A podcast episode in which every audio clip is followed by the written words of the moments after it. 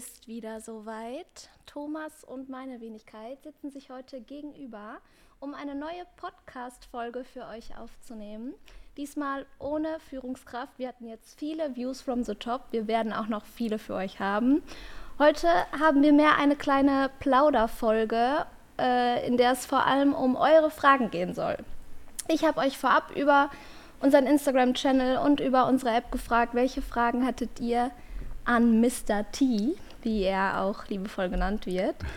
Und genau das wird dich heute erwarten, Thomas. Erstmal hallo, schön, dass du da bist. Danke, Daria, wie immer gerne. Wie ja. geht's dir? Gut, wie gesagt, ich bin ein bisschen müde. Äh, heute in der Früh schon äh, recht weit gelaufen und das spüre ich gerade ein bisschen in den Beinen.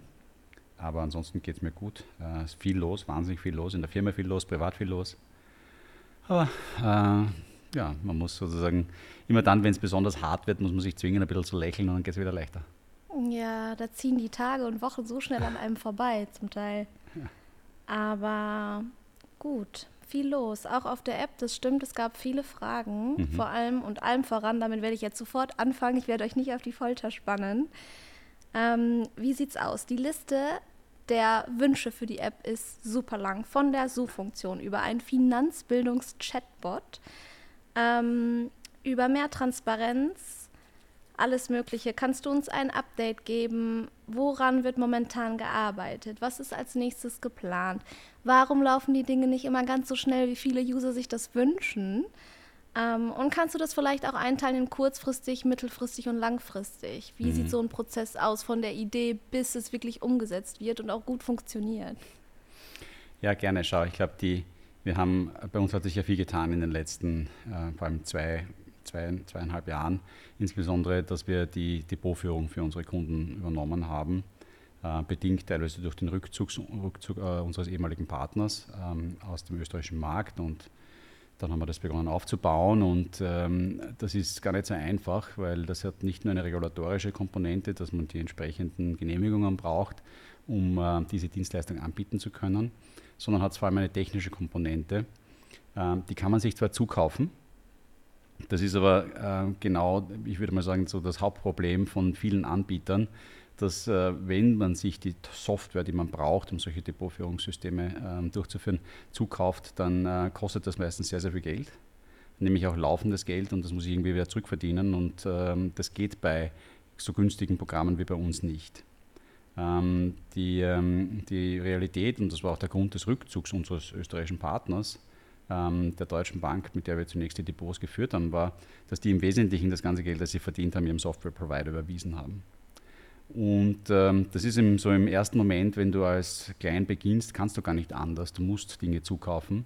Aber ähm, mit der Zeit wird das zu einem großen Problem. Und ähm, wir haben sehr früh begonnen, sozusagen darüber nachzudenken, wie wir es machen können. Wir wurden dann gezwungen, sehr schnell zu agieren. Und äh, das hat uns natürlich auf vielen Enden vor großen Herausforderungen gestellt, die wir, glaube ich, sehr gut gemeistert haben. Ähm, für uns war aber wichtig, dass wir wirklich alles selber machen, damit wir auch weiterhin äh, unser Angebot genau zu dem An Preis ähm, äh, darbieten können, von dem wir immer überzeugt waren, dass er für die Kunden funktionieren kann. Kurze Frage, wo liegt der Preis für die, die es nicht aus dem Stegreif wissen? Ja, das ist immer diese Grenze unter einem Prozent für alles. Ja. Das heißt, ich muss über nichts nachdenken, ich muss mir um nichts Sorgen machen. Ich zahle immer maximal ein Prozent meines durchschnittlich in einem Jahr veranlagten Vermögens. Ähm, und es gibt keine Eintrittsbarrieren, es gibt keine Austrittsbarrieren, ich kann kommen und gehen, wann ich möchte, ich kann handeln, so oft ich will. Ich kann nichts falsch machen, was mich dann Geld kostet. Das Einzige, was ich wirklich falsch machen kann, das ist aber nicht unser Geld, ist, dass ich einen Sparplan habe, der dann nicht gedeckt ist mhm. äh, mit beim Konto, weil dann verlangt meine Bank nämlich Gebühren. Ähm, das ist ein bisschen unangenehm. Das heißt aber, solange man das, äh, sein Konto gedeckt hat, ähm, sind das alle Gebühren, die bei uns anfallen und es gibt auch nichts Kleingedrucktes dazu. Also wir haben noch nie einen Cent mehr verrechnet als das. Ähm, und damit das auch für uns funktioniert, und man, das sind sehr kleine Beträge, wenn man das mit kleinen Sparplänen rechnet, müssen wir eigentlich alles selber machen. Und das ist auch der Grund, warum wir uns mit in den letzten zwei Jahren wenig, relativ wenig mit dem Frontend, mit der User Experience auseinandersetzen konnten, weil wir einfach damit beschäftigt waren, dieses, dieses, diese Arbeit im Hintergrund so gut und so sauber wie möglich äh, selbst abzuwickeln. Ähm, und das beschäftigt uns nach wie vor. Ähm, wir sind noch nicht so schnell, wie ich gerne wäre, an der einen oder anderen Stelle. Mhm. Ähm, insbesondere beim Versenden von Dokumenten. Ähm, ich glaube, wir sind mittlerweile sehr gut bei den Transaktionsbestätigungen, bei den, bei den Quartalsdepotauszügen. Aber zum Beispiel die Steuerbescheinigungen, das muss alles noch viel schneller gehen. Ähm, und, ähm, und das ist sozusagen Priorität Nummer eins. Das heißt, also erste Priorität, Finanzdienstleistung perfekt, so schnell wie möglich abliefern. Das ist der Kern dessen, was wir tun. Das ist der Kern dessen, warum die Leute bei uns anlegen. Sie wollen ihr Geld vermehren und wir wollen ihnen das in dem regulatorischen Rahmen, in dem wir uns befinden, mit den Informationen, die sie dafür benötigen, so gut wie möglich machen. Wir haben die Vorabkostenausweise auf der App eingeführt. Jeder kann sozusagen nochmal abrufen, was sind die Gesamtkosten meiner Anlage äh, in einer Art und Weise, wie es, glaube ich, einzigartig ist. Ähm, wir sind jetzt daran, eben auch die Steuerdaten auch auf die App zu bringen, zu schauen, dass wir das da hundertprozentige Transparenz haben. Ähm, ja, und das sind sozusagen, das ist einmal das Erste. Das finde ich ist ein absolutes Muss, weil, ähm, weil äh, das ist sozusagen die, im Zentrum dessen, was ja, wir tun. Der Grundstein einer Pyramide eigentlich, darauf ist alles genau. aufgebaut. Und, ähm, und das geht auch viel besser, als es die anderen machen, finde ich. Das mhm. ist immer alles viel zu kompliziert. Also wenn du das von einer Drittbank bekommst, dann ist das immer wahnsinnig schwierig, das kann kein Mensch lesen. Und ich glaube, einer der zentralen Vorteile bei uns, wie gesagt, ist das, du kannst nichts falsch machen und es, ist, es, es soll sehr einfach sein. Und da müssen wir aufpassen, dass wir diese Einfachheit quasi behalten können und ähm, das sind Schritte, die wir da setzen müssen und das auf das, aber das, das ist sozusagen das, das, womit wir momentan unsere Zeit vor allem ähm, äh, beschäftigen. Wir hatten schon, ähm, das gibt es alles auch schon in der Schublade, Pläne, ähm, das Frontend noch einmal ein bisschen zu erweitern. Äh, das sind dann so Themen, die du angesprochen hast, quasi Suchfunktionen. Ähm, wir hatten eher gedacht in so einer Art Rubrikenfunktion, also dass wir heute gibt es ja diesen Home-Feed und den Community-Feed, mhm. ähm, aber dass man viel eher auch denkt in einem einen zusätzlichen, wenn man sozusagen swipe, dann kann man alle Podcasts auf einmal sehen, man kann alle ähm, Themen auch zur Finanzbildung auf einmal sehen, mhm. also wie in einer Rubrik, quasi wie es in einer Zeitung wäre, damit man sich ein bisschen besser zurechtfindet und die historischen Beiträge, die irgendwie Gewicht haben, auch schneller wieder finden kann. Ähm, das heißt, das ist zum Beispiel etwas, was schon durchdesignt ist, was eigentlich schon da ist, aber auch in der Umsetzung zunächst einmal gemacht werden muss. Ja. Wir haben immer wieder Themen, leider, äh, in der operativen Durchführung des Quizzes, wie wir alle wissen. Das ist ähm, technisch viel herausfordernder, als man glauben mag, das zu machen, weil es eben simultan über ganz viele Geräte abgewickelt werden muss. Das ist eine Technologie im Hintergrund, die nicht ganz äh, plain vanilla, also ganz einfach ist beschäftigt uns auch immer wieder. Ähm, und ähm, Ziel ist es halt einfach, quasi diese Probleme oder diese Themen alle geregelt zu bekommen, damit man dann mit freiem Kopf, ich meine, ich weiß nicht, ich glaube, viele von euch werden das auch kennen, irgendwann, wenn man was Neues machen will, braucht man mal einen leeren Schreibtisch. Ja, und ähm, weil wenn man ständig unterbrochen wird, wieder mit alten Problemen, ja. kommt nichts Neues raus. Ja, und dann gibt es natürlich noch das Thema auf der Anlegerseite. Da ist es, war mir immer für mich das große Thema. Ähm, wir sind ja der Meinung, dass ein breit gestreuter Aktienfonds an sich als Produkt nicht mehr zu schlagen ist. Ähm, da kann man dann darüber streiten, muss das ein, ähm, ein traditioneller Weltfonds sein äh, oder sind das solche Weltfonds wie unsere, die halt eine zusätzliche verhaltensökonomische Brille drauf haben. Wir sind natürlich davon überzeugt, dass unsere Produkte die besseren sind.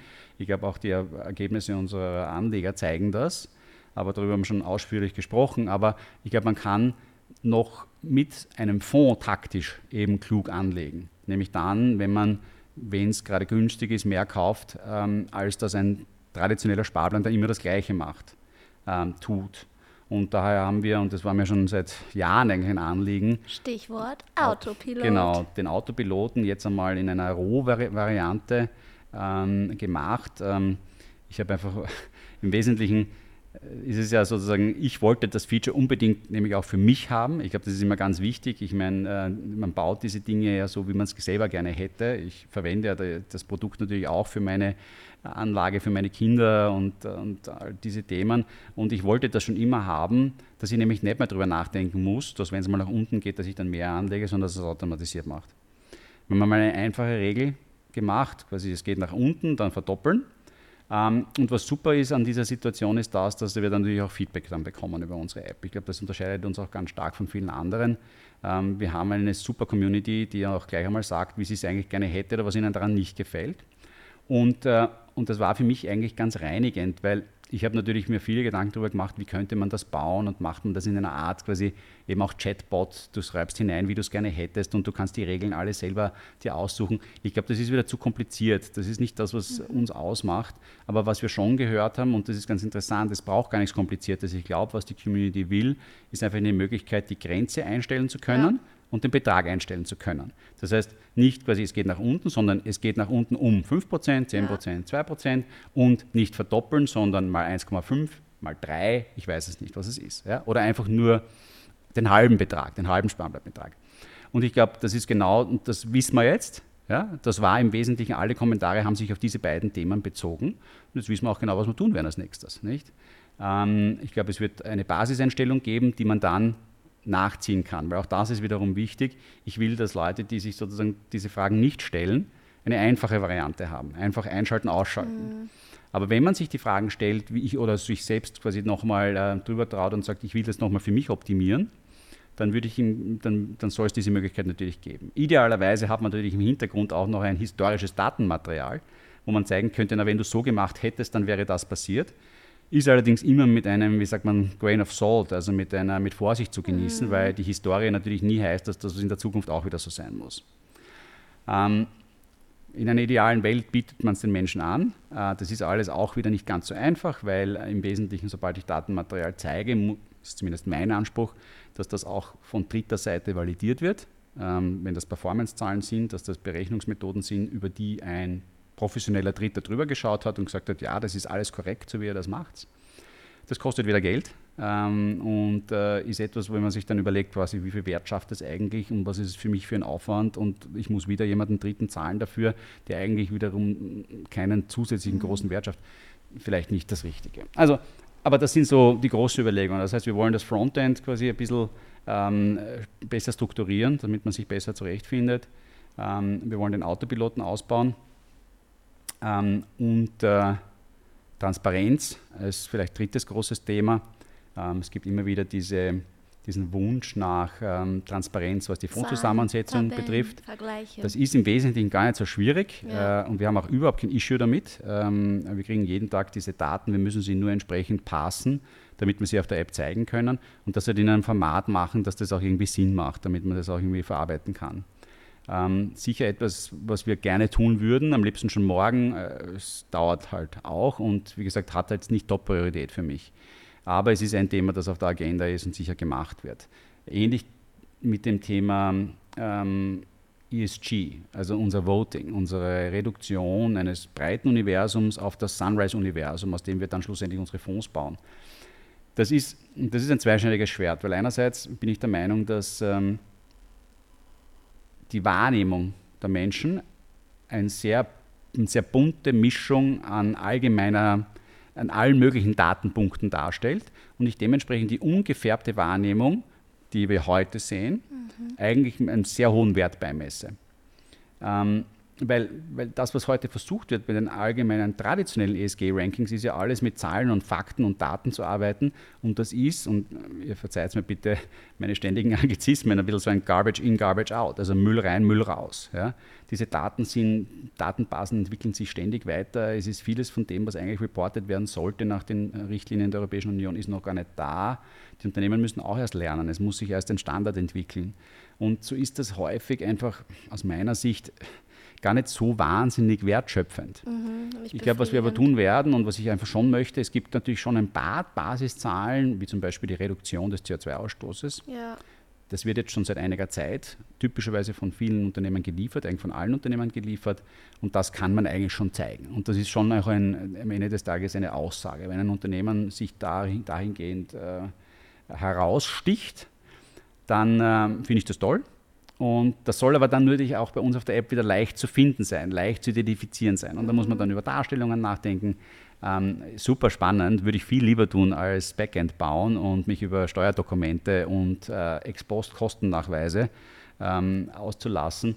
Das ist nämlich auch so, und das ist vielleicht noch ein Thema. Wir, wir haben ja dieses Kostenversprechen unter einem Prozent und unser Fonds kostet einfach nicht mehr und deswegen kann es auch gar nicht anders sein.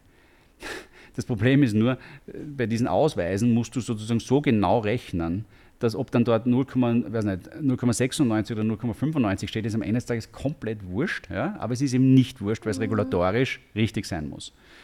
Wir könnten uns die Welt einfach machen und sagen quasi, it is what it is. Und, äh, und das würde wahrscheinlich keinen unserer Kunden ein Problem sein. Ja? Weil, weil äh, es ist so klar nachvollziehbar, was da passiert. Aber die Welt da draußen ist halt nicht überall so einfach und so, ähm, ich würde mal sagen, geradlinig, wie es bei uns ist. Äh, dementsprechend gibt es halt regulatorische Vorschriften, die müssen wir einhalten, deswegen müssen wir da sehr genau sein und deswegen dauert es.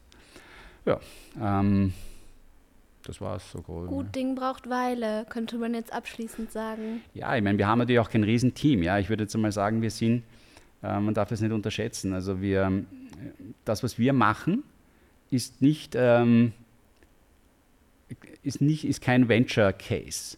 Ist kein, ist kein, äh, ist kein Businessmodell, wo ein VC herkommt und 100 Millionen Euro oder 30 Millionen Euro hergibt und sagt quasi, das finde ich so cool. Dafür ist es viel, braucht es viel zu lange, um Geld zu verdienen.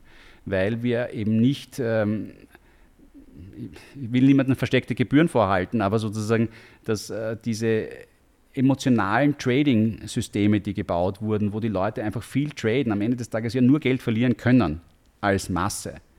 Ähm, da, geht, da wird viel Geld gemacht am Ende des Tages. Schaut zwar so aus, als wäre irgendwie wird alles nichts kosten, aber aus irgendeinem Grund muss ein, muss ein externer Investor das mit zwei, drei Milliarden bewerten, sonst würde er es nicht tun. Und das tut er nur deshalb, weil die tatsächlich Geld verdienen. Ja. Und sie verdienen es immer am Kunden. Ähm, und, und wir machen das nicht. Wir verdienen das, was wir verdienen. Das ist bei Kleinsparplänen einfach nicht viel. Ähm, wir sind ein sehr solide finanziertes und aufgestelltes Unternehmen, aber wir haben keinen Finanzinvestor, der uns auf einmal viel Geld hergegeben hat. Dementsprechend sind wir ein schlankes Team, schmales Team, das halt mit den Ressourcen, die wir haben, auskommen muss. Ähm, und, äh, und das führt dazu, dass wir nicht ganz so schnell sind, wie wir gerne wären. Ähm, auf der anderen Seite sind wir, glaube ich, einer der wenigen, wo äh, ich mit hoher Sicherheit sagen kann, dass, äh, dass es mindestens zwei Personen im Unternehmen gibt, die wirklich alles von der Picke auf verstehen. Mhm. Also ähm, es ist, ähm, kann man sagen, den Anspruch muss man nicht haben als Führungskraft. Äh, ich habe ihn aber sehr wohl. Ja. Also die äh, in unserem Fall, ähm, ich glaube, von der Steuerberechnung für unsere deutschen Kunden, über die Steuerberechnung für unsere österreichischen Kunden, über das Portfolio-Management, über unsere, die Algorithmen, die wir dort verwenden, um die entsprechenden Trades zu machen. Wir haben alles selber gebaut. Äh, es passiert im Wesentlichen alles in-house. Und ähm, das heißt ein hohes Maß an Kontrolle, ähm, ein hohes Maß an, ich glaube auch Vertrauen, dass wir nach draußen wirklich projizieren können. Ja, aber es bedingt eben auch, dass wir uns nicht ganz so schnell entwickeln, wie ich es manchmal gerne hätte. Ähm, vielleicht noch kurz einmal abschließend, aber ich glaube, wir sind extrem schnell, ähm, wenn wir dann wieder zu dem Punkt kommen, wo wir am Frontend arbeiten können. Es ist einfach jetzt passiert sehr, sehr viel Arbeit im Hintergrund.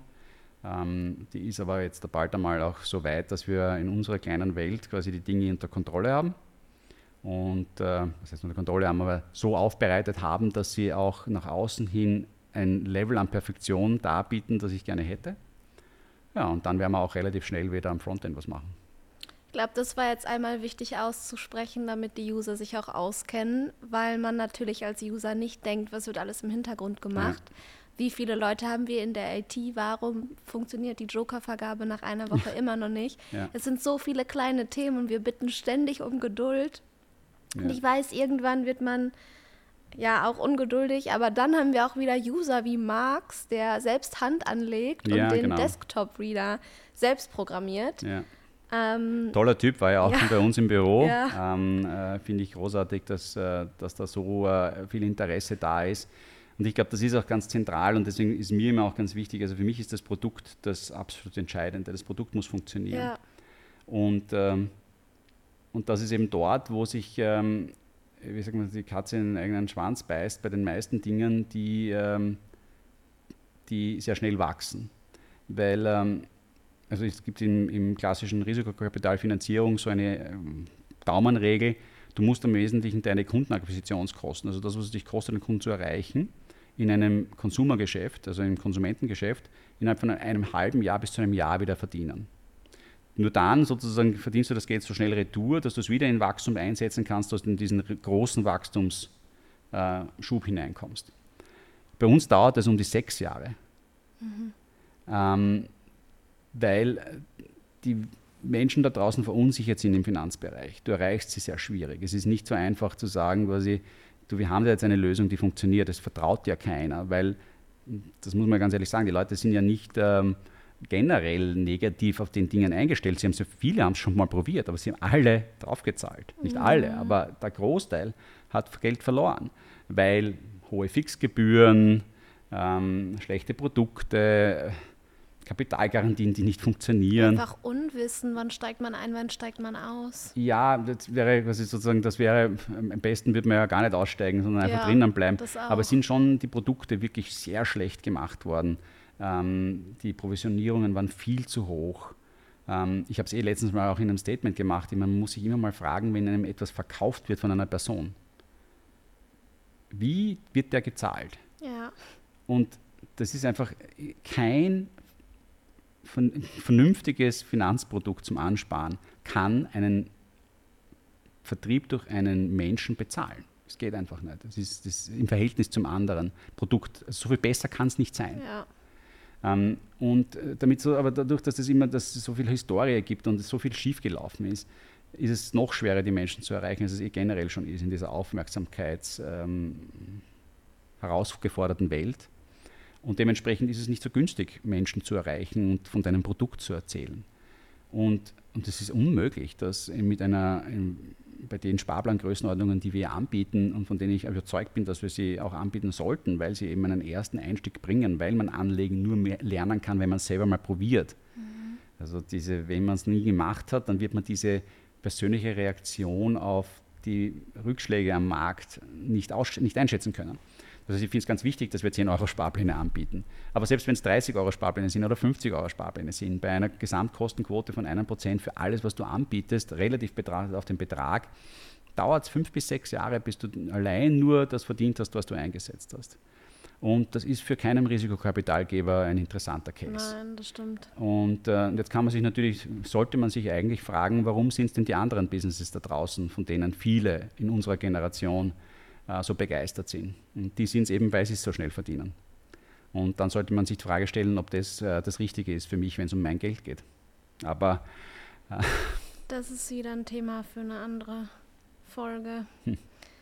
Ähm, ich habe auch das Gefühl, in meinem Umfeld, es gibt so zwei Gruppen. Ich habe die Freunde, die sich selber schon sehr viel damit auseinandergesetzt haben, die dann glauben, sie brauchen so ein Anfängerprodukt wie unseres nicht, weil sie haben eh schon bei diversen anderen Brokern für sich mhm. selbst was zusammengestellt. Und dann die Gruppe, die sich so wenig damit auskennt, dass die dann immer sagt, ja, muss ich mich mal in Ruhe mit beschäftigen. Das passiert halt nie. Mhm. Und dann will man aber auch nicht aufdrängend sein und sagen, na, jetzt schau dir das bitte genau in dieser Sekunde ja. jetzt mit mir an. Das ist wirklich schwierig. Man hat so viele unterschiedliche Zielgruppen, die es irgendwie zu erreichen gibt. Weil wir sind nicht nur das klassische Anfängerprodukt, auch, Nein. aber wir sind noch viel mehr. Nein, absolut. Und ich glaube, das ist ja, und, aber das ist genau der Punkt. Das viel mehr ist eigentlich ein weniger, weil du viel mehr falsch machen kannst, als du richtig machen kannst beim Anlegen. Das richtige Anlegen ist banal einfach. Es ist einfach ansparen äh, in ein breit gestreutes Produkt und idealerweise, wenn es gerade günstig ist, mehr zu kaufen als nicht. There's no better way, ja. weil wir sind alle, also selbst ich bin kein Profi in der Einzelaktienanalyse. Ja? Ich traue es mir nicht zu, zu sagen, dass ein Unternehmen über- oder unterbewertet ist. Ähm, ich, ich, ich vergleiche es immer mit den, mit den Sitzplätzen in einem Konzert oder im Theater. Ja? Da, da gibt es Millionen Menschen da draußen, die haben einen besseren Sitzplatz als jeder Einzelne hier, nämlich auf Hinblick auf dieses Unternehmen. Sie sind früher an den Informationen dran, sie kennen sich besser aus. Wie soll ich denn den jemals schlagen? Mhm. Also es, es geht einfach nicht ähm, auf Dauer. Ja, jeder kann einmal Glück haben und, und, Phasen haben und, und ich will auch nicht ausschließen, wenn man sich in einer Branche gut auskennt, dass man das machen kann. Ist ja alles fein, soll man auch alles machen. Ich will auch niemanden seinen Aktienhandel madig reden. Ja. Wenn einem das Spaß macht, all the power for it. Go ja? For it, ja. Und dann finde ich es auch super, dass es irgendwie Plattformen gibt, die das heute günstig anbieten. Ja? Aber für die aller, aller, allermeisten Leute ist es einfach nichts. Äh, und für die ist das Richtige einfach ganz langweilig ansparen. Und äh, das Problem dabei ist eben, dass es langweilig ist und dass das Bessere das Einfachere ist. Und deswegen sind all diejenigen, die glauben, sie können sich mit ihren fünf unterschiedlichen ETFs bessere mhm. Portfolien bauen, du kannst sie eh nicht belehren. Jeder soll machen. also ich habe aufgehört. Äh, und, und da draußen gibt es jetzt drei und drei Leute, die sagen werden, aber ich zeige dir, meine Portfolien sind besser gelaufen als deine. Der einzige Grund, warum heute globale Fonds besser laufen oder schlechter laufen, die breit gestreut sind, ist typischerweise Währungsexposure. Wenn der US-Dollar quasi gerade gut funktioniert, dann sind die Portfolien, die mehr im US-Dollar sind, bevorteilt. Wenn er schlecht funktioniert, sind es die, die mehr im Euro sind. Das ist der einzige wirkliche Grund. Alles andere wird ausgewaschen dadurch, dass du 200, 300, 500 Unternehmen hältst. Ähm, ja, und wie gesagt, diejenigen, die weniger halten, gehen halt massive Risiken ein, ja. äh, die sie oft nur dann ähm, sehen, wenn sie nach oben ausschlagen, nämlich in hohen Profiten und nicht dann, wenn sie einmal Geld verlieren. Und das Geld verlieren ist eine der ganz großen Herausforderungen im Trading, weil wenn du einmal mit einer großen Aktie, dann, mit einem großen Trade daneben gegriffen hast, dauert es sehr, sehr, sehr lange, bis du das mit einem vernünftigen Sparplan wieder verdient hast. Weil die Bäume wachsen nicht in den Himmel. Äh, breit gestreut kriegst du die Wertschöpfung der Unternehmen der Welt. Äh, und die war halt historisch immer irgendwo zwischen 5 und 10 Prozent, nehmen wir es mal so. Und ja, das ist halt keine Verdoppelung innerhalb von einem Jahr. Ja, das ja. ist es eben nicht. Das Problem ist halt nur dort, die Unternehmen, die sich in einem Jahr verdoppeln, können sich halt in einem Jahr auch wieder halbieren. Ähm, und, ähm, und alles, was heiß ist, ist irgendwann kalt. Ja, also es gibt immer wieder diese Studien über die Investments in ähm, Börsenneulinge, weil man natürlich immer wieder hört, na, was wäre denn gewesen, wenn ich in Amazon investiert hätte, wie es live gegangen mhm. wäre. Ja, aber du wusstest es nicht, dass es Amazon ist. Ich meine, es gibt irgendwie, ich weiß nicht, wie viele IPOs. Ja. Keine Ahnung. Und wenn du in alle investierst, ist das typischerweise ja. kein guter Trade. Anyway, also es, ist, es gibt tausend Wahrheiten da draußen. Ähm, jeder kann mit seiner eigenen Wahrheit, kann sich irgendwie so darstellen, indem er einen Zeitraum pickt, der dafür ihm passt und dass sie auch tatsächlich funktioniert es ist äh, die Belehrung, das habe ich aufgegeben, das funktioniert ja. nicht. Ähm, ähm, ich glaube, wir, wir können nur sauber arbeiten, unser Produkt so sauber und rein halten, wie es ist äh, und darauf vertrauen, dass die Performance, was sie tut, ihre Sprache spricht und dass das von unseren Anlegern nach draußen getragen wird. Ähm, dass das, was wir machen, funktioniert und ja, und das ist auch das, worauf wir setzen und das auch gut funktioniert, muss man sagen. Also wir sind ja nicht unglücklich. Richtig.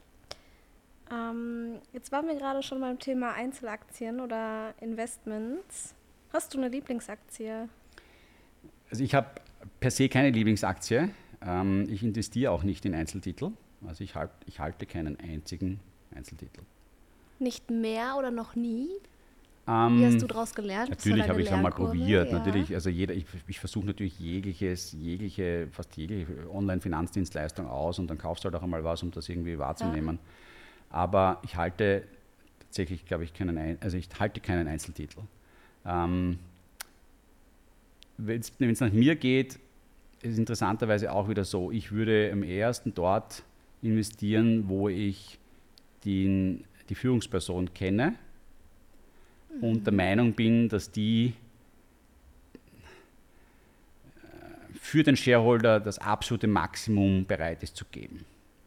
Und da gibt es einige, die mir einfallen würden, aber ich will jetzt die anderen nicht abwerten. Ja. Aber, ähm, aber, aber das wäre es, weil sobald du zu weit in die Ferne schweifst, wird es ja komplett unmöglich, dass du, äh, dass du noch einen Wettbewerbsvorteil hättest in der Bewertung dieser Aktie. Also zum Beispiel also sich zu glauben, dass man Apple besser bewerten kann, als der Markt bewerten kann, wäre höchst äh, verfroren. ChatGPT hat sich das jetzt getraut. Ach so. Ich habe einen User-Artikel rübergezogen ja. in den Homefeed und da wurde ChatGPT nach der erfolgreichsten, besten Aktie mhm. gefragt. Und sie hat Apple genannt. Ja, gut, ich meine, historisch kann man das natürlich auswerten. Und ja, historisch, das ja, ist ja, es ja na, wieder. aber, weiß, ja. aber was weiter, was weiter passiert, weiß keiner. Ähm, Apple hat natürlich eine atemberaubende Geschichte hingelegt ja. und ist auch ein tolles Unternehmen, das aber auch in äh, keine geringen Risiken fährt. Ich meine, dieses abgeschlossene Ökosystem, das hat man sich mal trauen müssen. Äh, das war, nicht, äh, das war eine wirkliche große Wette. Dass die gut gegangen ist, ähm, war nicht ganz so einfach. Und im Nachhinein schaut das immer alles so logisch aus, dass das so funktioniert ist. Aber also ich kann mich noch erinnern, als das erste iPhone auf den Markt kam und Steve Jobs damals bei der Präsentation versucht hat, was zu tippen und sich die ganze Zeit verschrieben hat. Also ja, es war jetzt nicht so, dass das Produkt von Beginn an irgendwie perfekt war. Ähm, aber ja, aber er hat natürlich ähm, große ähm, menschliche Verhaltensweisen offensichtlich besser verstanden als andere. Äh, dieses extreme Bedürfnis nach Kommunikation. ähm, und hat dafür das perfekte Tool entwickelt. Aber ähm, auch die sind nicht davor gefeit, dass ihnen einmal äh, wieder etwas widerfährt, was äh, zu einer Verschlechterung ihrer heutigen Marktposition führen wird. Jetzt greife ich schon vor auf eine andere geplante Podcast-Folge, aber Apple ist äh, tatsächlich ein Best-Practice-Beispiel für, wie man sich aus der Krise wieder erholen kann. Dass sie ja schon mal kurz vor dem Aus standen, um die 90er Jahre, Anfang der 90er Jahre, wo viele Produkte gefloppt sind und wo Steve Jobs dann nach langer Abwesenheit wieder zurückgekehrt ist und alles neu restrukturiert hat, ähm, entschlackt hat, wo ich mir denke, da gehört auch einfach sehr viel Glück dazu. Ja, es gehört sehr viel Glück dazu und es gehört, das ist irgendwie ein, äh, Steve Jobs ist da auch bekannterweise ja ein Beispiel dafür und ich habe es ja vorher auch schon ein bisschen andeuten lassen, dass das die Unternehmen wären, auf die ich am ersten setzen würde ähm, auch weil ich in meiner Ausbildung entsprechend geprägt wurde, nämlich nicht nur im Bereich des, sozusagen der Führung von Unternehmen, aber auch ähm, wenn es ums, ums Investieren geht. Und äh, dort, insbesondere in Public Markets, ist das weniger ein Thema. Also quasi im klassischen ähm, börsengelisteten Unternehmen kann ja jeder investieren, da muss ich niemanden kennen, da muss ich sozusagen, ähm, da kann ich agieren, ohne dass ich stark emotionale äh, Connections habe. Also ich, ich, muss mich von niemandem rechtfertigen, wenn ich irgendeine Aktie kaufe. Wenn du im privaten Umfeld oder quasi im sogenannten Private Capital Markets, also wenn du in Unternehmen investierst, zum Beispiel als Venture Capitalist, ähm, dann baust du ja Verbindungen auf. Du kennst deine Gründerteams. Mhm. Du bist da drinnen sozusagen. Es ist auch dein Baby. Ja, du hast es ursprünglich quasi entdeckt, du fandest es super, du hast es gefördert. Und ein, ähm, mein äh, Professor damals in äh, Stanford an der Uni, der Entrepreneurship und Venture Capital unterrichtet hat, hat einmal gesagt, der Unterschied zwischen einem erfolgreichen Venture Capitalist und einem nicht so erfolgreichen mhm. ist, dass der erfolgreiche ruthless ist, also rücksichtslos. Dass er sozusagen eben nicht keine Rücksicht auf seine emotionalen Bindungen nimmt, sondern Dinge, die nicht funktionieren, einfach sofort fallen, lässt. Mhm. Und Dinge, die funktionieren, massiv sozusagen quasi unterstützt. Aber vor allem das Fallenlassen im Moment dessen, wo man sagt, das funktioniert in der Form nicht, wie wir uns vorgestellt haben, diese Ruthlessness, diese Härte, die macht den Erfolgreichen aus. Und das ist halt auch in gewisser Weise, wenn man sagen, traurigerweise, ein bisschen das, was man auf Unternehmensebene sieht. Ein Steve Jobs war alles andere als ein angenehmer Zeitgenosse. Mhm. Ein extremer Zeitgenosse, ein, ein, extrem in seiner Führung, extrem in, seiner, in seinem Kontrollbedürfnis, extrem in seiner Aggressivität.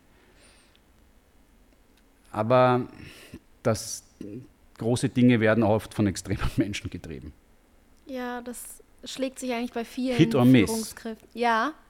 Wie du es vorher richtig gesagt hast. Große Risiken, große, große Ergebnisse können aber natürlich auch dazu führen, dass gar nichts funktioniert. Ja, habe ich das gesagt? Das ja, du hast am Ende des Tages gemeint, es ist halt dieses, ähm, es kann auch schief gehen, es gehört Glück dazu. Genau. Ja, es schaut dann im Nachhinein immer aus, als hätten, es wären nur diese aggressiven Leute, die immer die Erfolg, Erfolg hätten. Das stimmt natürlich nicht. Ganz viele Aggressive haben auch keinen Erfolg. Aber um den großen Erfolg zu haben, musst du aggressiv sein. Das ist ein bisschen so die Thematik. Das teilen sich vielleicht auch viele Jeff Bezos, Elon Musk und Steve Jobs da draußen. Und man Bill muss nicht Gates. so weit über die Grenzen schauen, ja. auch in unseren Gefilden. Ähm, ist das ein durchaus, äh, ich würde mal sagen, Muster, das man bei dem einen oder anderen ja. erkennen kann. Ja, das stimmt. Man schaut immer so über den See, aber ja. es stimmt.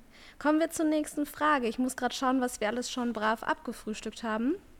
Äh, wenn wir gerade bei Updates in der App sind, hat User Patrick ähm, sich zu einem Entnahmeplan geäußert. Mhm. Klar spielt es jetzt gerade noch keine Rolle, aber eben für den Fall, dass wenn man in Pension kommt, dass man dann eine Art Entnahmeplan in der App hat, wo dann zum bestmöglichsten Zeitpunkt verkauft wird, genau für den Betrag, den ich monatlich für mich in der Rente zur Verfügung stehen haben will. Mhm.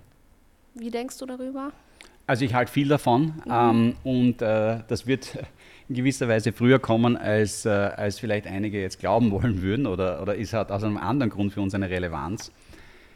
Ähm, wir, wir haben ja momentan eine Situation, wo wir am Ende des Jahres ähm, Ausschüttungen aus den Fonds machen. Und wir, ähm, es gibt eine Ausschüttung, die musst du machen, das ist, um die Steuern zu zahlen. Aber darüber hinaus bist du frei, ob du noch zusätzliches Kapital ausschüttest aus dem Fonds oder nicht. Und äh, wir haben das bisher immer so gehandhabt, dass wir das die Gewinne, die über das Jahr anfallen im Fonds, dadurch, dass wir Dividenden einnehmen und äh, teilweise auch äh, Veräußerungen äh, im Fonds vornehmen, wenn zum Beispiel jetzt ein Unternehmen hinausgevotet wird und wir verkaufen es und das ist mit einem Gewinn, dass wir den Teil ausschütten, der auf jeden Fall zu dem Zeitpunkt, ähm, wo die Entscheidung zu treffen ist, versteuert werden muss. Die Details dazu haben wir immer wieder mhm. auch auf der App ähm, gebracht, können wir auch gerne mal in einer eigenen Folge sprechen, aber ich will hier niemanden damit langweilen.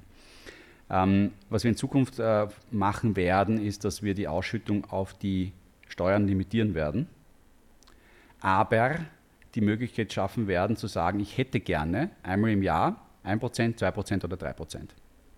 Spannend. Sozusagen, ich okay. kann mir meinen, meine Ausschüttung selber wählen ähm, und äh, kann das über die App einstellen und bekomme dann eben diesen Betrag dann einmal jährlich ausgezahlt. Weil, es, weil die allermeisten Leute bei uns wollen nämlich nichts ausgeschüttet haben, ja. weil sie nehmen die Ausschüttung und reinvestieren sie. auf Wiederanlage. Das ist ein, ein, genau, und das, ist, das machen über 90, bei, bei Fahr über 90 Prozent, 95 Prozent. Mhm. Und das führt aber dazu, jetzt wird es ausgeschüttet, dann, steht, dann liegt es eine Zeit lang als Cash herum und dann wird es frisch investiert. Und in diesen sechs, sieben Tagen passiert nichts und ja. für uns ist es ein Riesenaufwand. Und dementsprechend sozusagen will ich das, auf, will ich das nicht mehr, sondern wir machen es in Zukunft so, wir, wir schütten die Steuer aus, das müssen wir machen und jeder kann für sich selbst entscheiden, wenn er was ausgezahlt haben will, wie viel das ist. Damit wären wir dann bereits beim jährlichen Auszahlungsplan, mhm. weil da stelle ich ein, 1%, 2%, 3%, was auch immer. Historisch war es so, dass, unsere, dass die laufenden Gewinne des Unternehmens wahrscheinlich irgendwo in der Größenordnung von 1,5 bis 2% sich ergeben haben übers Jahr. Das heißt, wenn ich über das hinausgehe, dann schütte ich mir in gewisser Weise auch schon ein bisschen was aus, was ich selbst schon wieder eingezahlt habe. Das ist vielleicht jetzt nicht unbedingt was im Sinn unserer ja, Anleger. Eben. Aber irgendwo in der Größenordnung kann man agieren. Und, äh, und das ist sicher mal ein erster Schritt zu dem Thema Auszahlungsplan. Und äh, da, wenn man das einmal programmiert hat und da ist, dann ist es dann auch nicht mehr weit, äh, sich zu überlegen, dass man auch einen monatlichen Auszahlungsplan haben kann. Wobei, wie gesagt, das ist natürlich ein, unser durchschnittlicher Kunde ist knapp über 30 Jahre alt, ja, 35, 34, also knapp über 30. Also er ist zwischen 30 und 40 Jahren, ich glaube 33, irgendwas. Und äh, Kunde, Kundin. Und äh, äh, das heißt, das ist noch eine Zeit lang hin, bis man zu solchen Plänen kommt aber jetzt schon einmal sozusagen als Voraviso, äh, dieses Update kommt sicher noch im dritten Quartal, spätestens Anfang des vierten Quartals, also bevor es zu den jährlichen Ausschüttungen kommt, weil wir, wie gesagt, die Ausschüttungen auf jeden Fall nicht mehr so wie in der Vergangenheit handhaben wollen, damit wir dieses Problem mit diesen Auszahlen wieder einzahlen und der Verrechnung nicht haben. Spannend, das wusste ich auch noch nicht. Auch ich lerne noch ja. jedes Mal mit dir dazu. Hm. Ähm, kommen wir zur nächsten Frage. Wie ist der Status zu unseren Gazprom-Aktien? Mhm. Wenn wir kurz äh, ein bisschen die Vorgeschichte dazu erwähnen. Äh, mit Beginn der Ukraine-Krise äh, hat sich das auch ziemlich in unserem Community Voting wiedergeschlagen und Gazprom wurde ziemlich schnell rausgewählt, ist mhm. unterm Strich gelandet. Das heißt bei uns bei der nächsten Anpassung fliegt das Unternehmen aus dem Universum. Wir hatten auch Look Oil drin, was aber schon länger unterm Strich gelandet war. Deswegen war es auch nicht in den Fonds, ja. Genau. Und wie ist jetzt der Status zu den Gazprom-Aktien? Ja, also ich glaube einmal, wir sind mit dem, das Russland-Thema hat uns relativ wenig berührt, weil wir eben äh, zwar im Basisuniversum das ein oder andere russische ja. Unternehmen hatten, aber in den Votings alles außer Gazprom unterm Strich war. Dementsprechend war auch nichts außer Gazprom in den Fonds. Und ähm, ja, und danach kann man eigentlich nur sagen, ja, die Situation ist blöd, man kommt nicht raus. Also man hat keine Möglichkeit, ähm, die Aktien zu verkaufen aktuell. Ähm, wir hatten ja gar nicht die tatsächliche Aktie, die in Moskau notiert, sondern wir haben eine, ein sogenanntes Depository Receipt, das in London ähm, äh, liegt. Aber diese Depository Receipts ähm, äh, hätte man eine Zeit lang umtauschen können in wirkliche russische Aktien aber klarerweise wären dann die russischen Aktien nicht handelbar gewesen.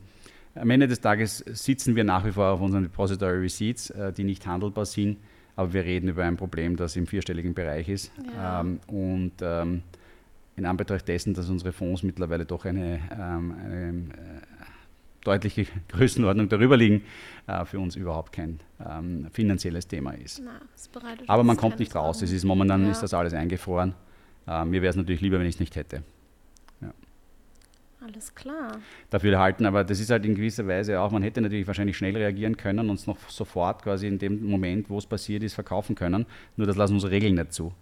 Und entweder ich bin regeltreu, ja, das ist halt auch so eine Sache bei, bei regelbasierten Fonds, wo man ja will, dass sich der Anleger darauf verlassen kann, dass wir so agieren, wie wir es sagen bist halt auch ein bisschen, also sozusagen manchmal halt auch, äh, weil an die Regel sozusagen, wenn ein Aggressorstaat, mm. Das hat jetzt keiner quasi in unseren, in, und das, das hat gefehlt in unseren Portfolio-Management-Richtlinien, äh, sozusagen eine, eine, eine Regel, wo drinnen steht, sozusagen, sollte ein Land gegenüber einem anderen Land Krieg erklären, dann werden alle Aktien sofort verkauft. Das ist vielleicht gar keine schlechte Idee, das aufzunehmen. Ja, wild. Dass wir das nächste Mal quasi hier die Möglichkeit haben, sofort zu agieren ähm, ja, und zwei, drei Tage später oder vier, fünf Tage später, ähm, unabhängig davon, ich glaube, das wäre nicht einmal von unseren Anlagerichtlinien gedeckt, dass wir so schnell agieren könnten, weil es muss eigentlich eine Zeit lang draus gewotet sein, war es zu spät. Und jetzt kommen wir nicht mehr raus. Aber wie gesagt, es ist Gott sei Dank aufgrund der breit gestreuten Natur unserer Fonds ein, ein äh, nachrangiges Thema.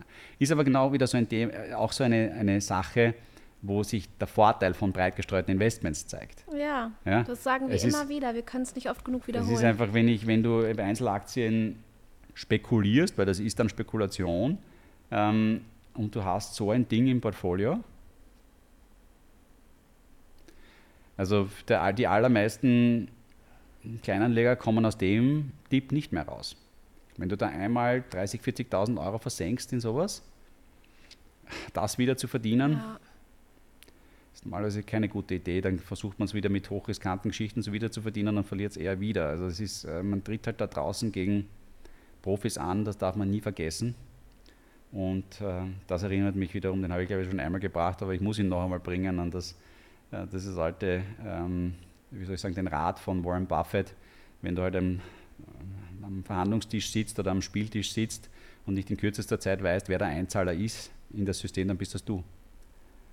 Ähm, ja, und ich weiß nicht, ob die, sollte sich jeder, der da draußen mit Aktien handelt, einmal fragen, ob er verstanden hat, wer der Einzahler ist in das System.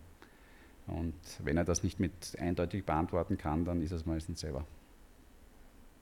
Am liebsten würde ich damit jetzt die Folge abschließen. Ich habe aber noch eine letzte Frage, die auf Instagram gestellt wurde, äh, von der ich die Hälfte nicht verstehe. Vielleicht kannst du es dann er erklären. Und zwar, was hältst du, Thomas, von Investitionen in Indexfonds im Mantel einer ungezilmerten, provisionsfreien Lebensversicherung?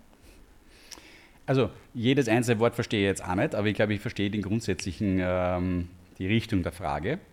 Ähm, Lebensversicherungen ähm, unterscheiden sich in groben darin, dass es eine Sonderbesteuerungs- Systematik gibt, wo ich einmal eine Eingangssteuer zahle, wenn ich die Produkte sozusagen da hinein kaufe, dann aber, wenn ich sie ausreichend lange halte, keine Kapitalertragssteuer zahle beim, bei der Ausschüttung. Ah, ja. Und das kann natürlich sehr, sehr viel Sinn machen, nur leider gibt es diese professionsfreie, tolle Lebensversicherung äh, nicht, äh, die dafür notwendig wäre als Mantel. Das andere Thema ist das, es schränkt einen sehr in der Beweglichkeit ein. Was meine ich mit Beweglichkeit? Das geht dann immer nur, wenn ich, dann muss ich wieder mindestens zehn Jahre lang an diesem Produkt festhalten, ansonsten verliere ich jeglichen Vorteil ja. und muss im schlimmsten Fall wieder draufzahlen. Äh, ich glaube, viele, äh, die das hören, kennen das vielleicht. Ähm, man bindet sich in ein Produkt, es gibt Veränderungen in den Lebensumständen, ich muss etwas tun ähm, und bin dann gezwungen zu verkaufen und äh, zahle dann, habe dann viel, viel höhere Gebühren gezahlt schlussendlich, als das ursprünglich geplant war. Ich glaube, das ist ein ganz ein zentrales Thema, auch warum das, was wir machen, so ungebunden ist. Die Lebensumstände verändern sich. Ja. Und ich, ähm, ich will dann niemanden sozusagen in irgendeiner Art und Weise binden und wir tun das auch nicht. Die, ich glaube schon, dass in dieser ganzen Thematik rund um Bindung und Incentivierung zum langen Anlegen, da ist was dahinter. Es gibt ja auch Bemühungen auf europäischer Ebene außerhalb der traditionellen Lebensversicherungen, Systematiken, die es heute schon geben würde, die sich im Übrigen nicht besonders gut verkaufen, weil die Leute mittlerweile auch gelernt haben, dass es eigentlich nicht so toll ist, wie es auf dem ersten Moment ausschaut. Ähm, zweitens muss man sich halt auch da wiederum fragen, warum werden die eigentlich aktiv von einem Versicherungsvertreter verkauft? Also wie gesagt, der macht es ja auch nicht deshalb, weil er sozusagen ein Samariter ist, sondern er muss auch was damit verdienen, will ich ihm nicht vorhalten, aber es ist einfach die Realität der Dinge da draußen. Es gibt auch ganz großartige Versicherungsvertreter und wir brauchen sie auch, weil es eine komplexe Materie ist. Aber bei Anlageprodukten wäre ich wahrscheinlich äh, vorsichtig. vorsichtig. Ja. Ähm, dass man solche Pensionsprodukte schafft, die steuerbegünstigt sind, im Gegenzug für einen Verzicht auf Liquidität. Das heißt, ähm, du bindest dich für x Jahre, dafür kriegst du dann eine Steuervergünstigung. Das hat sich die Europäische Kommission schön ausgedacht. Äh, das Problem ist, äh, die Umsetzung in den einzelnen Mitgliedstaaten funktioniert überhaupt nicht. Was jetzt, und ähm, man mag mir verzeihen, dass ich, dass ich mich da vielleicht weit aus dem Fenster lege, vielleicht auch daran liegt, dass es sehr viele Interessen da draußen, ähm, von wo heute Geld verdient wird, nicht besonders entgegenkommen würde, dieses Produkt. Das sieht zum Beispiel vor, dass das Produkt selber nicht mehr als 1% kosten darf, so wie unseres. Da gibt es nicht so viele da draußen, die eben vertrieben werden. Mhm. Und ähm, ja, und dann muss man sich natürlich auch wieder, dann darf man sich nicht wundern, warum das dann keiner anbietet. Aber wie gesagt, die, der Trade-off, der ist grundsätzlich für mich schon in Ordnung. Also, und ich glaube auch als Staat, ähm, für den Staat ist der Trade-off in Ordnung, zu sagen, du bindest dich langfristig, dafür kriegst du einen Steuervorteil, weil damit sozusagen schaffst du ja etwas Positives, weil von außen betrachtet ist sinnvoll langfristig anzulegen. Es ist nur, es ist nur für den Einzelnen so schwer. Und ich will das, ich weiß nicht, ob ich das auch im Podcast schon mal besprochen habe, aber es ist ja wirklich extrem schwer. Man muss sich das ja mal vor Augen führen, sage ich immer. Allein schon, wenn man mal anfängt zum Ansparen. Jetzt machst du einen 100 Euro Sparplan und zahlst im ersten Jahr 12 mal 100 Euro ein, mhm. hast am Ende des Jahres 1200 Euro eingezahlt, im Schnitt um, um die 600 Euro. Jetzt macht der Markt, sagen wir 10% Rendite, großartig, äh, dann habe ich 60 Euro Rendite. Ich habe aber 1200 Euro jetzt am Ende des Jahres auf meinem Depot. Und wenn ich jederzeit damit rechnen muss, dass das auch mal um 30% sinkt, sind es 360 Euro. Das heißt, ich gehe ein Risiko ein, 360 Euro sozusagen zu verlieren, wenn ich dann verkaufen müsste, gegen einen Erwartungsgewinn von 60 Euro. Das ist einfach ein schlechter Deal. Klar. Das ist einfach ein schlechter Deal. Und das ist aber der notwendige Deal. Wenn ich ihn zehn Jahre mache, schaut die Welt ganz anders aus. Aber ich muss ihn eben so lange machen. Und erst am Anfang ist es so hart, es ist so schwer. Deswegen verstehe ich auch jeden, der anfängt und wieder aufhört es ist einfach schwer. Es ist einfach ein, es ist einfach, äh, es funktioniert kurzfristig nicht. Und ja. es langfristig zu machen, äh, ist halt nicht so einfach. Gerade wenn man am Anfang das Pech hat, das nach unten geht. Das Was ja eigentlich so super ist. Fürs Anlegen ist es ja besser, wenn es am Anfang, wenn man jung ist, sollen die Märkte eigentlich nach unten mm. gehen. Weil dann kaufe ich billig. Ja? Ähm, aber es ist, es ist tatsächlich eine, also ein ganz ein schwieriges, äh, damit zurechtzukommen, mit dieser Situation. Ich kann 360 Euro, muss ich jederzeit damit rechnen und ich muss das ja auch so kommunizieren. Weil das ist einfach die Realität. Das ist auch das, was der Regulator von mir verlangt. Und das ja. ist auch richtig und gut so, weil die Leute sollen da draußen das verstehen. Und was, wie, ich riskiere 360 und gewinnen soll ich 60. Warum soll ich das machen? Ja, das machst du deshalb, weil wenn du es dann was im zweiten Jahr gemacht hast und dann die Rendite kommt, dann wird es irgendwann einmal ist diese Rendite so viel mehr, dass du auch einen Verlust von 30 Prozent ausgleichen kannst. Ja, wie lange dauert denn das? Naja, bis zu zehn Jahre. Puh, ne? also, also, da wird es mir schon flau im Magen, wenn ich die Geschichte so erzählen muss. Aber es ist halt so. Ähm, dementsprechend ist es auch wichtig, dass man ganz früh anfängt, weil je länger man Zeit hat, desto, viel, desto besser wird dieser Trade-off. Und irgendwann ist er einfach unschlagbar. Gut. Ja, also ähm, Bill Ackman hat das letztens wieder auf YouTube, äh, nein, nicht auf YouTube, auf ähm, Instagram irgendwie eingespielt bekommen, vorgeschlagen in den USA, dass der, dass der Staat jeden Neugeborenen 7000 Dollar geben sollte, das dann einfach in einen breit gestreuten Indexfonds investiert wird, weil dann hat er, wenn er 60 ist, eine Million US-Dollar. Das muss man mal vorstellen. Ja. Aus sieben eine Million. Aber du musst einen Neugeborenen machen weil du brauchst diese 60 Jahre, weil es eben das sogenannte Zinseszinseffekt, weil diese Profits ja sozusagen immer weiter sich auch aufspielen.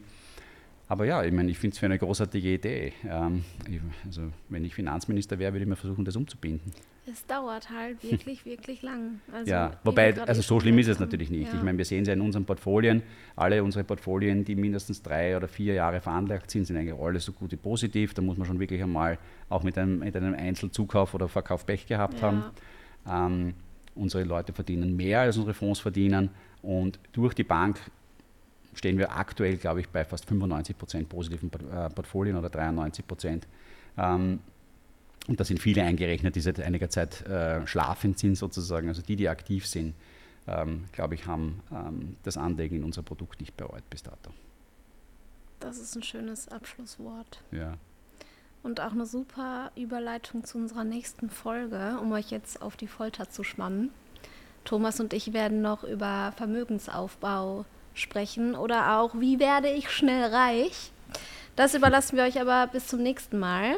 Jetzt möchte ich mich verabschieden mit den Worten viel Spaß beim Anhören, beziehungsweise ihr habt es jetzt schon angehört. Lasst uns eure Meinung, euer Feedback da. Denkt an das Bisquiz am Dienstag, am immer darauffolgenden Dienstag. Und mein Kopf ist jetzt schon ganz hm. Hast du noch ein Abschlusswort? Nein, gar nichts. Ich Dein hoffe, Kopf ist auch ganz. Nein, nein, nein. Ich hoffe, es hat euch interessiert. Ähm, und äh, das Wichtigste ist, dass wir für euch Kommentare bekommen, dass ihr uns sagt, was ihr gerne hören würdet, worüber ihr der Meinung seid, dass ich irgendwas Wertvolles beitragen kann. Äh, ich persönlich bin da immer ein bisschen zurückhaltend, weil ich der nicht, nicht der Meinung bin, dass alles, was ich zu erzählen habe, so besonders wichtig und ist. Aber lasst es uns wissen, dann machen wir es sehr, sehr gerne. Wir freuen uns über jede Userfrage und ich freue mich dann aufs nächste Mal und auf unsere nächste Folge, Daria. Mir macht es auch super viel Spaß, mit euch in den Austausch zu gehen. Und viele Grüße an dieser Stelle auch an keiner einer Luis, OLN, Patrick. Ähm, ihr macht jeden Arbeitstag wirklich zu einem kleinen Highlight. Da gibt es eigentlich noch viele mehr, die ich grüßen sollte. Vielleicht grüße ich jetzt jede Folge einfach ein paar andere User. Das könnte ich auch machen. ähm, wir bleiben dabei. Wir rappen das ab und sagen bis zum nächsten Mal. Ciao.